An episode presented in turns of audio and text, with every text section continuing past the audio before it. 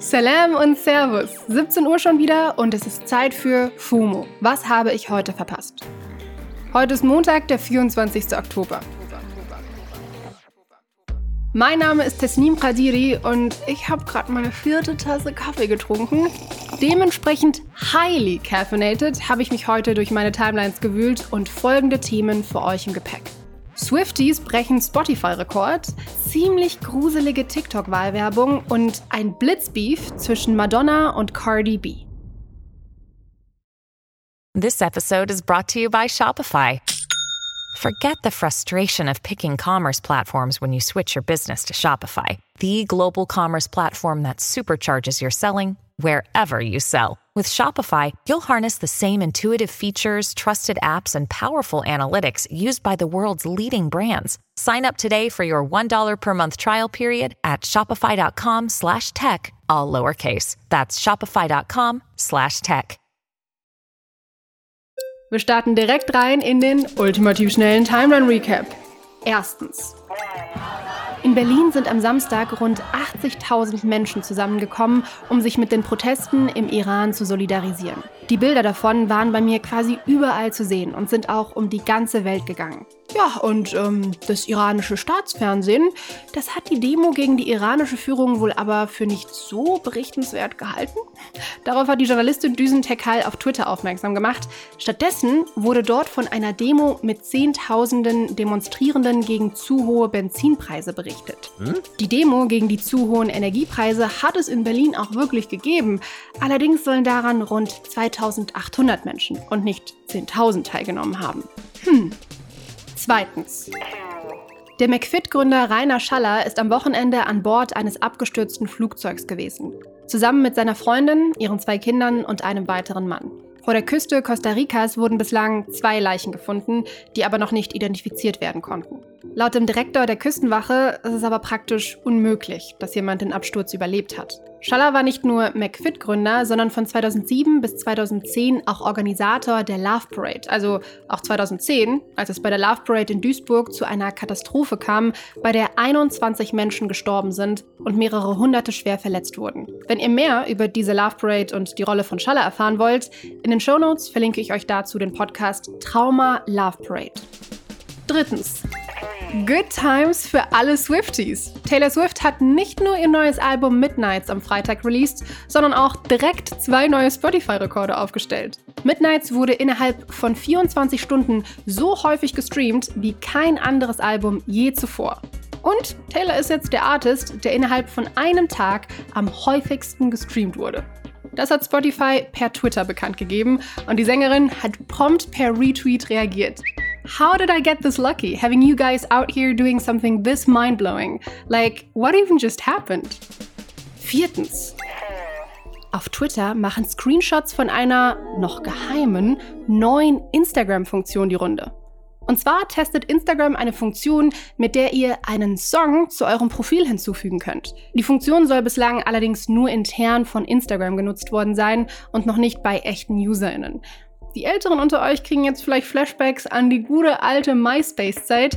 Kenne ich persönlich ja auch nur aus Erzählungen vom Redaktionsältestenrat, to be honest. Aber, Habibis, welchen Song würdet ihr an euer Profil pinnen? Schreibt uns an fomo at spotify.com.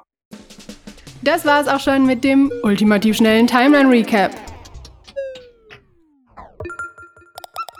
Keine FOMO-Folge ohne TikTok-News. Auf diese hier hätte ich aber gut verzichten können. Eine Forschungsgruppe aus den USA hat nämlich herausgefunden, Falschinformationen als politische Anzeige auf TikTok schalten, das ist ziemlich easy. Für den Test haben sich Forschende der New York University und der NGO Global Witness Fake-Accounts angelegt.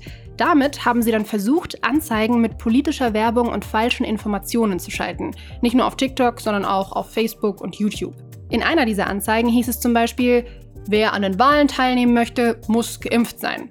Oder es wurde behauptet, dass das Wahlergebnis schon feststehe oder gehackt werden könnte. TikTok ist dabei einfach mal komplett durchgefallen. Neun von zehn Anzeigen mit nachweislich falschen Infos wurden dort durchgewunken. Und das, obwohl diese eigentlich den Richtlinien der Plattform widersprechen. Das Krasse daran ist, Anders als bei YouTube oder Facebook ist politische Werbung bei TikTok ja eigentlich komplett verboten. Facebook hat bei der Studie deutlich besser abgeschnitten. Dort wurden immerhin nur rund ein Viertel der Anzeigen mit Falschinformationen freigeschaltet. Und YouTube hat sogar alle Anzeigen konsequent abgelehnt. In den USA stehen ja in zwei Wochen die sogenannten Midterms an, bei denen der US-Kongress neu gewählt wird. Gerade so mit Blick darauf ist dieses Ergebnis halt ziemlich krass. Pro Plattform wurden 20 Anzeigen getestet. Komplett repräsentativ ist die Studie jetzt also nicht, aber sie zeigt das, was viele Expertinnen schon lange kritisieren. Die Regeln der großen Tech-Unternehmen im Umgang mit Wahlwerbung werden nicht konsequent umgesetzt oder reichen halt gar nicht erst aus. Und ganz wichtiger Zusatz, No worries. Die Anzeigen wurden von den Forschenden unmittelbar wieder offline genommen. Durch das Experiment werden jetzt also nicht noch mehr Falschinformationen verbreitet. Aber kommen wir zu einem ganz anderen Thema. Let's talk about sex, baby. Madonna hat dieses Wochenende mit einer Instagram-Story für ziemlich viel Wirbel gesorgt. Dort schreibt sie, dass sie Frauen wie Kim Kardashian und Cardi B überhaupt erst den Weg bereitet hat. Und zwar habe alles mit ihrem Bildband Sex angefangen, der vor genau 30 Jahren rausgekommen ist. Also, Sie schreibt in ihrer Story, dass sie als Reaktion auf die erotischen und teils homoerotischen Bilder in ihrem Buch Sex jahrelang als Hexe bezeichnet und in Interviews kritisiert wurde. Heute sei das aber anders und Künstlerinnen wie Cardi B können laut Madonna ganz easy über ihre WAP, also ihre Wet Ass Pussy rappen, Kim Kardashian könne mit ihrem nackten Arsch auf Magazinen posieren und Miley Cyrus nackt auf einem Wrecking Ball reinkommen. Madonnas Punkt ist, Ey, das könnt ihr heute alles nur wegen mir. Sie beendet das Ganze deswegen auch mit einem You're welcome, bitches und einem Clown-Emoji.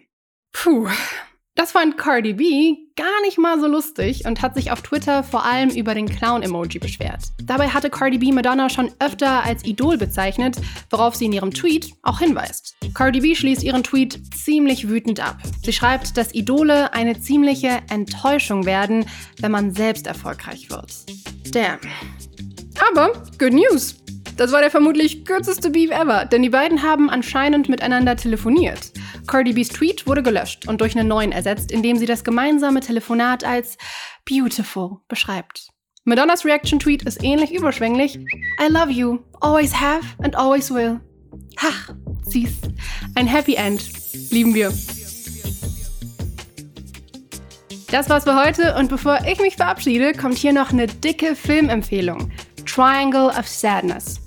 Wenn ihr den Film noch nicht gesehen habt, es geht um die Reichen und Schönen, um ein Kreuzfahrtschiff, das untergeht und bei der die Überlebenden auf einer Insel gefangen sind. Guckt den unbedingt. Hab lange nicht so viel gelacht und gleichzeitig über Kapitalismus und Konsum nachgedacht. Morgen hört ihr hier wieder FOMO mit Pablo, wie immer auf Spotify. Ihr erreicht uns unter FOMO at spotify.com. FOMO ist eine Produktion von Spotify Studios in Zusammenarbeit mit ACB Stories. Folgt uns auf Spotify.